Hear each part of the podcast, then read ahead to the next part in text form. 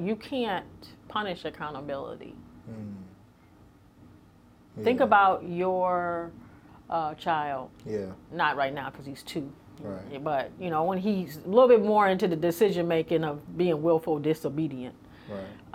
um, he gets in trouble at school, and you know, you explain to him, you know, why he's in trouble, or you take stuff or whatever away from him, and you know, and this is why. And he's like, "Oh, okay, I ain't got no choice but to do this punishment, Right. but I don't agree.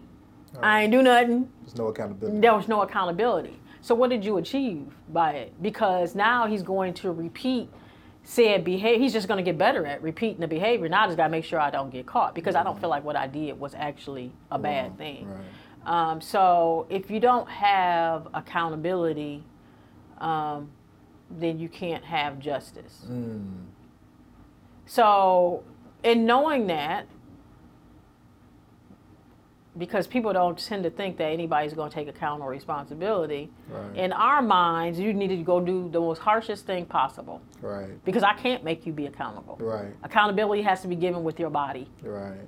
Um, but eh, yeah, we, Mm. That's we deep. yeah, they think that Yeah. I can't. I'm, there's nothing I can do to make you take account in the inside in their mind because they don't know you on the inside, so they Right. want to they want your 25 life. years, there you Yeah, go. I want is eh, the harshest thing that I could possibly Right. give you for what you've taken from me. Right. Um, but for me, I believe that if you, as a victim, I feel empowered in being able to allow the person that harmed me to see how he harmed me, right.